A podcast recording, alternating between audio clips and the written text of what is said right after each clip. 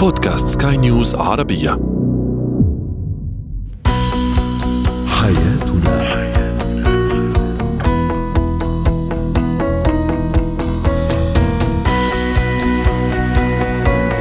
مستمعينا الكرام، أهلا بكم معنا إلى برنامج حياتنا، برنامجكم اليومي الذي يعنى بشؤون الأسرة وباقي الشؤون الحياتية الأخرى، والذي يمكنكم الاستماع إليه عبر منصة سكاي نيوز أرابيا دوت كوم سلاش بودكاست وباقي منصات البودكاست الأخرى. معي أنا أمل شاب. نتحدث اليوم عن توأم الروح. ما هو توأم الروح وكيف نعرف؟ ما هي المؤشرات التي تدل على أننا وجدناه؟ ثم نتحدث عن سلوكيات أو نصائح لتعديل سلوك الطفل المدلل، وأخيرا طريقة التواصل الناجح والناجع مع زملاء العمل.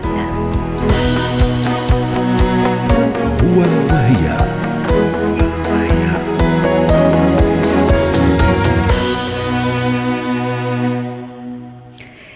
أهلا بكم. من هو توأم الروح أو النصف الآخر؟ للحديث عن هذا الموضوع تنضم إلينا عبر الهاتف من دبي لماء الصفدي، الاختصاصية النفسية والأسرية. يسعد مساكي ست لماء.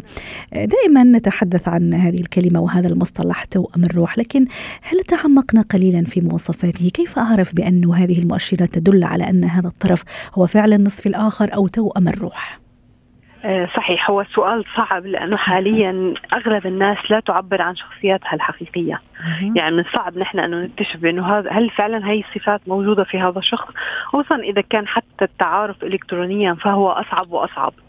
وكثير من الحالات اللي فعلا بيتم فيها اكتشاف بأنه هذا شخص صفاته غير ما يظهر. ولكن كلمة توأم الروح هي عبارة عن آه كشف للصفات الشخص اللي هو نحن نعتقد بأنه هذا الشخص قد يسبب السعادة لنا بحياتنا وقد يحقق الاكتفاء الكامل. يعني فكرة شخص هو توأم روحي إذا هو كشريك، فبالتالي شخص أنا لا أحتاج من بعده بالتفكير بأي شخص آخر، هو مكمل لشخصيتي ولوجودي. كيف أكتشف أنه هذا الشخص هو توأم روحي؟ عن طريق بأنه التوافقات اللي هي موجودة بينه وبينه، إلى أي مدى هذا الشخص في توافق بيني وبينه فكريا أسريا وعاطفيا. يعني دائما للأسف في كثير ناس بعلاقاتهم ممكن يرتضوا بأنه يعني نحن غير متفقين فكريا ولكن ممكن يتغير، نحن غير متفقين عاطفيا ولكن العشرة بتجي بتعطي حب. لا، المفروض بأنه نحن نعطي أهمية لكل تغير وفروقات بيني وبين الآخر. ممتاز. هل تعتقدين أيضا ست لمى أنه من مؤشرات أو علامات أنه هذا هو توأم الروح أني أكون أو يكون مع يعني مع الطرف الآخر، أحكي أنا كسيدة أو كرجل أكون على سجيتي على طبيعتي، يعني غير محتاجة أني أتصرف بشكل حتى ربما أنال إعجابه أو أنال رضاه، أكون أنا على طبيعتي. ونفس الشيء بالنسبة للرجل أيضا مع توأم روحه. المشكلة أنه اللي بيصير بأنه ما حدا بيكون على طبيعته. الواقع بأنه دائما بحالات التعارف في الخطبة نحن بنكون بأجمل حلة، بأرقى طبع، بأفضل مزاج. لهيك ليش بنقول أول سنة زواج هي أحيانا أول سنة مؤشر للطلاق؟ لأنه بالزواج خلص يعني ما في قشور نخبيها، ما في مجال أنا ضلني كل يوم بأجمل لوك وبأحلى مزاج، أنا شخص طبيعي عايش في بيتي. صحيح. لهيك أكيد نصيحتك هي أفضل نصيحة. أحيانا أنت بتعرفي بالاستشارات لما في أشخاص بيقولوا بأنه خطيبي عصبي أو خطيبتي مثلا غير أنيقة، أنا بقول لا تزعلوا لأنه هذا مؤشر على أنه هو شخص حقيقي. هاي الصفات رح يتم كان اكتشافها ولكن بعد الزواج. صحيح. فلا معلش، إذا كان هذا الشخص يمكن فيه بوادر على شخصيته وبيعبر عنها بكل مباشرة وتلقائية، فبالتالي هذا مؤشر. أيوة. من جانب صح. أنه شخص تلقائي. أنا هذا اللي كنت أقصده ست لما، أنا كنت أقصد أنه رح أتقبل نفسي يعني كيف ما كنت، يعني أمام هذا الشخص أو أمام توأم الروح هذا، يعني هذا اللي كنت أنا أنا أقصده. أيضا موضوع أنه ممكن الطرف الآخر يصبح أكثر شجاعة، أكثر استعداد لتقبل تحديات الحياة وظروف الحياة وأيضا تجاوزها مع الطرف الآخر. هل هذا يعني مؤشر على أنه فعلا هذا هو يعني مؤشر على أنه هو توأم الروح؟ أكيد، لأنه أنت عارفة آه كم، يعني أنا حتى بسألك هذا السؤال، كم قصص بتعرفيها وصلوا لمرحلة الزواج وانتهى انتهت الخطوبة بسبب تفاصيل على حفل الزفاف مثلا، صح. أو اختلاف ما بين الأهل، أو يمكن يعني اختلاف وجهات النظر بنوعية الأمور المادية. فالشريك اللي هو غير متحمل معك منذ البداية لا تتوقع منه بأنه هو رح يتحمل معك حتى النهاية، صحيح. لأنه من البداية بتبين هاي الأمور بتفاصيلها. جميل. ولكن بالمقابل أنت عارفة للأسف ببعض المجتمعات لما يكون الشخص معطاء معطاء الآخر يتعود على عطائه، فيصبح أي تقصير هو ليس مبرر. يعني أحيانا للأسف أحيانا في علاقات الخطبة بتقول مثلا بأنه أنا يعني تجاوزت الأمور المادية وإلى ما هنالك، فأصبح الموضوع وكأني أنا بدون قيمة. لذلك هي يعني خلينا نقول سيف ذو حدين، بأنه إلى أي مدى أنا معطاءة وإلى أي مدى لا في خطوط حمر حول شخصيتي وهي حقوقي. هذا أيضا راح يقودني للحديث أو التساؤل عن أيضا فكرة معينة أو صفة معينة، اللي هي عندما ألغي أو يلغي الطرف الآخر مصطلح أو كلمة أنا ونستبدلها بمصطلح أو مفرد أو مفردة نحن، هل هذا أيضا يعني أنه أنا أمام شخص وفعلا توأم روحي؟ هذا رائع. يعني انت عارفه الأنا هي اكثر ما يدمر العلاقات. فاذا استطاعوا شخصين بانهم التعبير عن نفسهم فبالتالي هم منسجمين ما تبقى من السنوات. آه جدا مهم. ولكن ايضا ما بين قوسين دائما احذروا تغييب الشخصيه.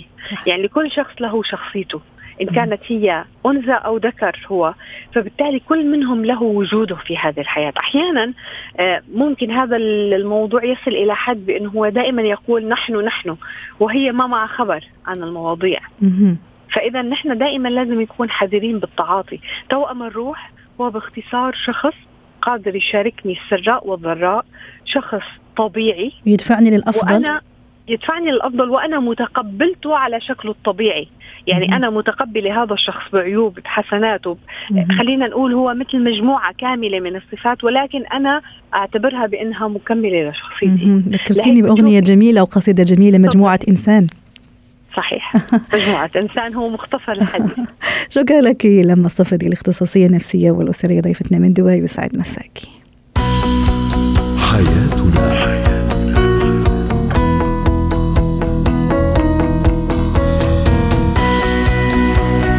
مجدد، وتحية لكل مستمعينا ومستمعاتنا. أنتم تستمعون لبرنامج حياتنا، برنامجكم اليومي الذي يعنى بشؤون الأسرة وباقي الشؤون الحياتية الأخرى، والذي يمكنكم الاستماع إليه عبر منصة سكاي نيوز أرابيا دوت كوم سلاش بودكاست وباقي منصات البودكاست الأخرى. معي أنا أمال شاب.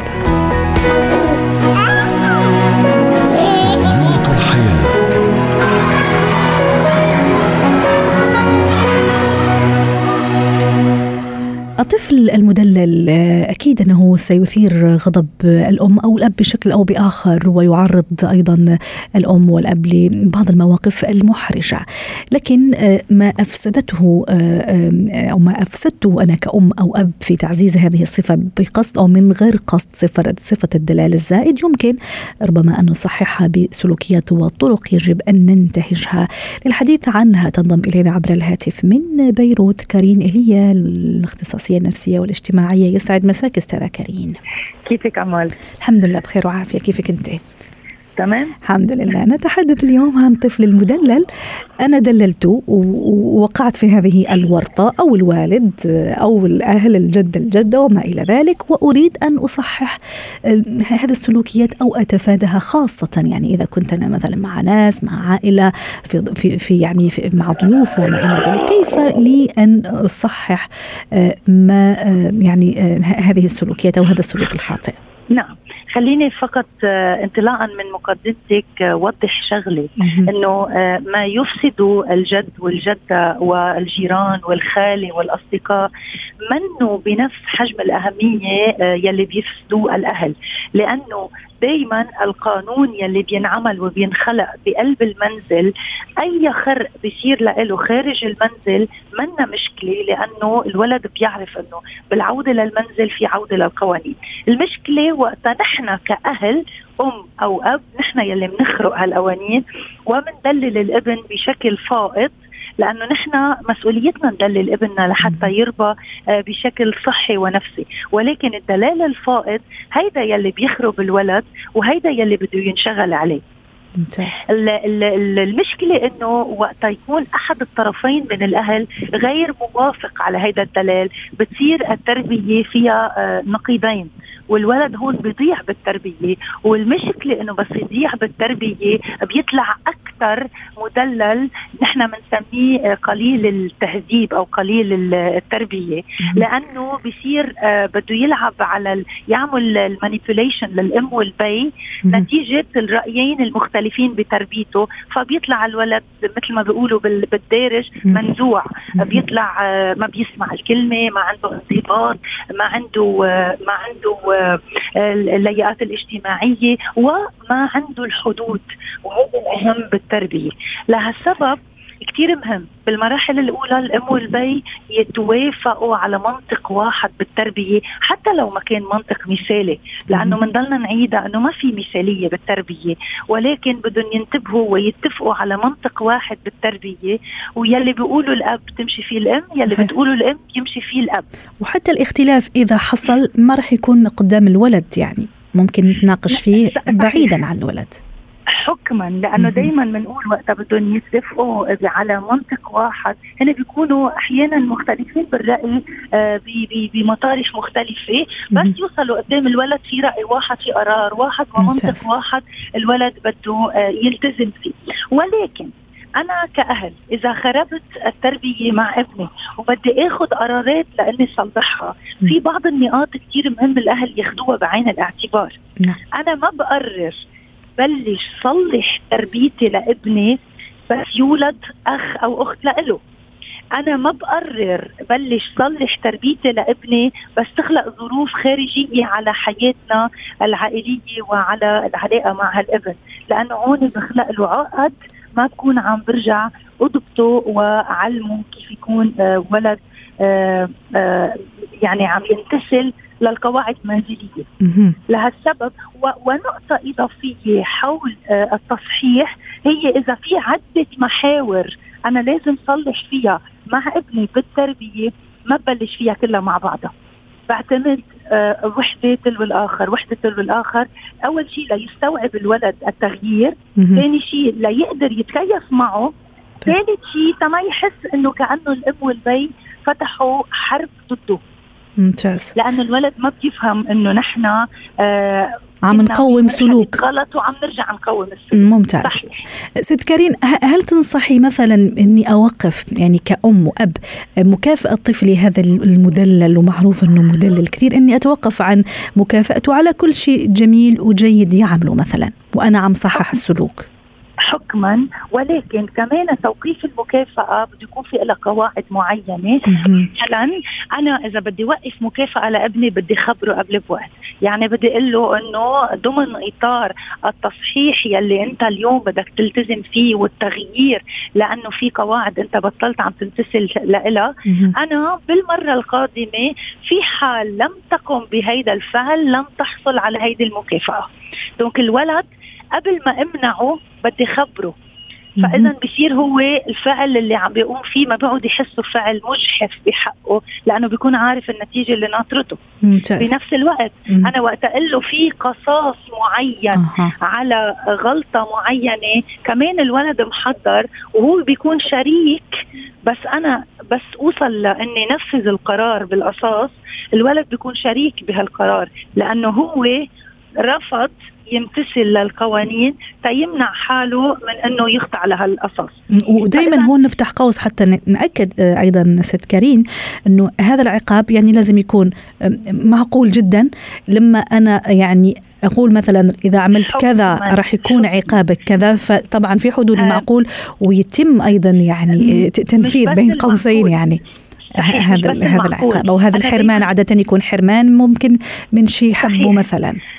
أنا دايما بقول أنه وقت نعطي عقاب للولد العقاب بده يكون تربوي، يعني أنا مش بدي أمنعه بأشياء اعتباطية وعشوائية، العقاب بده يكون متناسب مع عمر الولد. يعني مثلا أنا ما بقدر أمنع ابني عن التلفزيون، إذا عمر ابني تنقول تسع سنين أمنعه ثلاثة أشهر عن التلفزيون.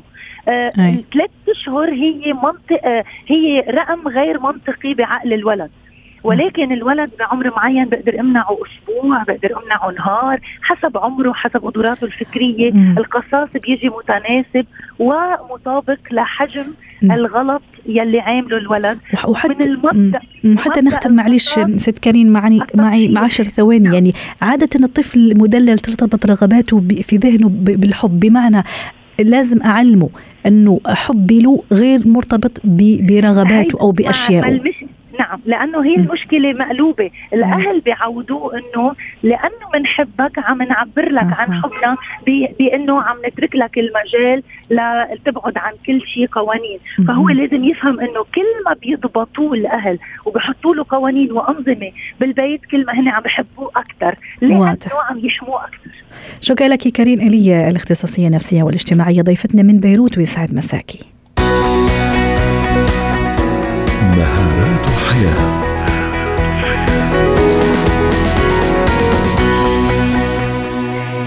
أهلا بكم معنا من جديد. نبقى في بيروت لكن هذه المرة مع ضيفة أخرى عزيزة وموضوع آخر، هذه المرة يتعلق بمهارات الحياة وكيفية التواصل الناجح والناجع في بيئة العمل مع زملاء العمل. للحديث عن هذا الموضوع تنضم إلينا تينا جروس، مدربة مهارات الحياة. يسعد مساكي ست تينا.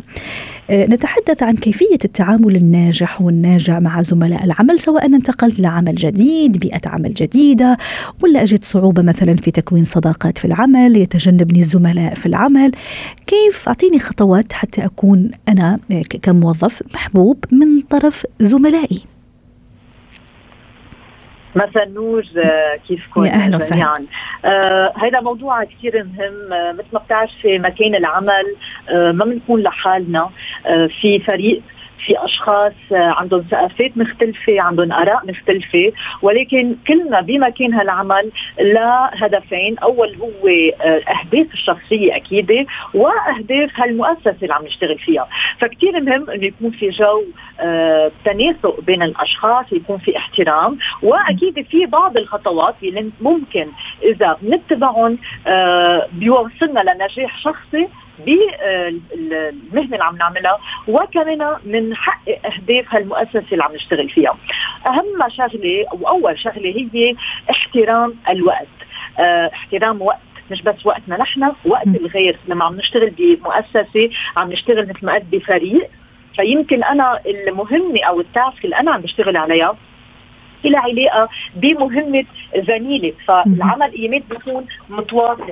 فهون بدي أنا أكون حريصة على الوقت، أكد أنه رح خلص مهمتي بالوقت يلي بتناسب زميلي حتى يصير في استمرار بالشغل. شغلة تانية هي وكتير أساسية، التواصل الشفاف، وهيدي شغله ما فينا ما نذكرها، الكوميونيكيشن، الترانسبيرنت كوميونيكيشن، فهيدا بيلعب دور كتير. فيكي تشرحي لنا شوي شو المقصود بالتواصل الشفاف يا ستينا؟ مم. التواصل الشفاف يعني يكون في تواصل، آه ما ناخد قصص آه انه نحن نكون مفترضين شيء ومنقدر شيء ويطلع شيء تاني. آه فهون المهم نسأل السؤال منه عيب، آه نطلب فيدباك او ردود فعل حتى نقدر نحسن بالشغل اللي عم نعمله، لانه كل ما يكون التواصل الشفاف آه ايجابي، كل ما المهام آه تنعمل بطريقة مهمة وبتوصل للأهداف اللي بدنا إياها. وأيضا أنا رح أضيف على كلامك ستينا أيضا إذا تسمحي لي، أنه فعلا استخدام كلمات مفهومة وما تحمل أي احتمال، أيضا ممكن احتمال سلبي، احتمال سيء، أيضا هذا أيضا رح يعزز من فرص التواصل الناجح في بيئة العمل، أليس كذلك؟ مية بالمية، مية بالمية، لأنه سوء التواصل بيؤدي إلى ستريس إضافي وعدم الثقة، وهي بقى شغلة بتصير كتير خطيرة لما يبطل في ثقة بين الزملاء اللي عم بيشتغلوا بمؤسسة. فتتفادى هالمشاكل آه التواصل بطريقة شفافة أساسية. فأكيد هون أفضل واحد يعتمد أساليب رسمية ورهانية مثل المكتوب الخطي أو عبر الإيميل أكيد. آه شغلة بحب أذكرها، ويمكن كثير أشخاص عم بيسمعونا يفكروا أنه هيدي عادية، وهي السلام، نسلم على بعض. آه فتنبني جو إيجابي ضمن هالمؤسسة ما فينا ما نذكر هالنقطة، نحافظ على التواضع. أهم شيء لما نسلم على زملائنا نطلع فيهم بالعين، يصير في آي كونتاكت حتى نقدر نغذي هالثقة بين الأشخاص اللي عم يشتغلوا بهالشركة. كمان نقطة هي إنه نعامل بعضنا البعض بمساواة، مش شغلة حدا إنه ينظر على الثاني مين أحسن من مين. السلسلة ممنوعة تماما، ونشر الإشاعات كذلك الأمر. ممتاز. كمان شغلة كتير مهمة، آه نعترف بغلطنا. أيوة. نحن كلنا آه ونروح نصلحه مباشرة ستينا، أليس كذلك؟ بمعنى إذا في أي سوء تفاهم، فهمت خطأ، فهمت بطريقة ما كنت أنا أقصدها مثلا في تيم العمل أو فريق العمل، أتصور أنه ينصح مباشرة يروح أشرح لزميل أو زميلة أنه واحد اثنين ثلاثة حتى ما تتفاقم الأمور مية بالمية. فهيدي من نوصلها باعتراف الغلط، نحمل مسؤولية أغلاطنا. آه معليش غلطت، أنا زميلي رح يوثق فيي ورح يحترمني أكثر إذا بعترف بالغلط ومش زدت اللوم على زميل تاني. نعم. فهون هيدي شغلة آه كمان إلى صلة آه بال بال بالإيجو، من نخفف الإيجو بمكان العمل، آه حمل المسؤولية، آه وأكيد هون بنكون عم نغذي علاقة مبنية على ثقة مع هالأشخاص اللي عم نشتغل معهم. وحتى نختم أيضا أود أن أركز على موضوع الانسجام، وحضرتك ذكرتي نقطة اللي هو الاحترام. أنا ودي أضيف كمان احترام ثقافات الغير، انتماءاتهم، مشاربهم المختلفة المتنوعة أيضا، والاندماج معهم. لما لا، ممكن إذا كانوا مجتمعين زملائي ممكن نتغدى مع بعض، ممكن نشرب شيء مع بعض في وقت الاستراحة.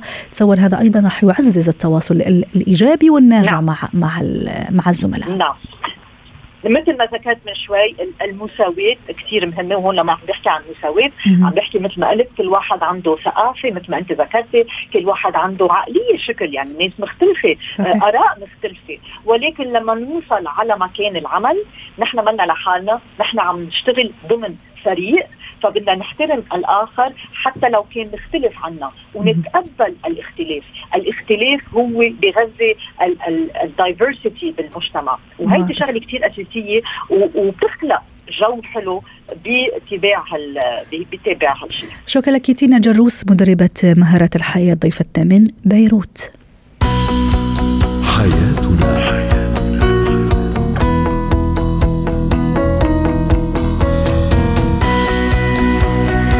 برنامج حياتنا. شكرا لكم وإلى اللقاء.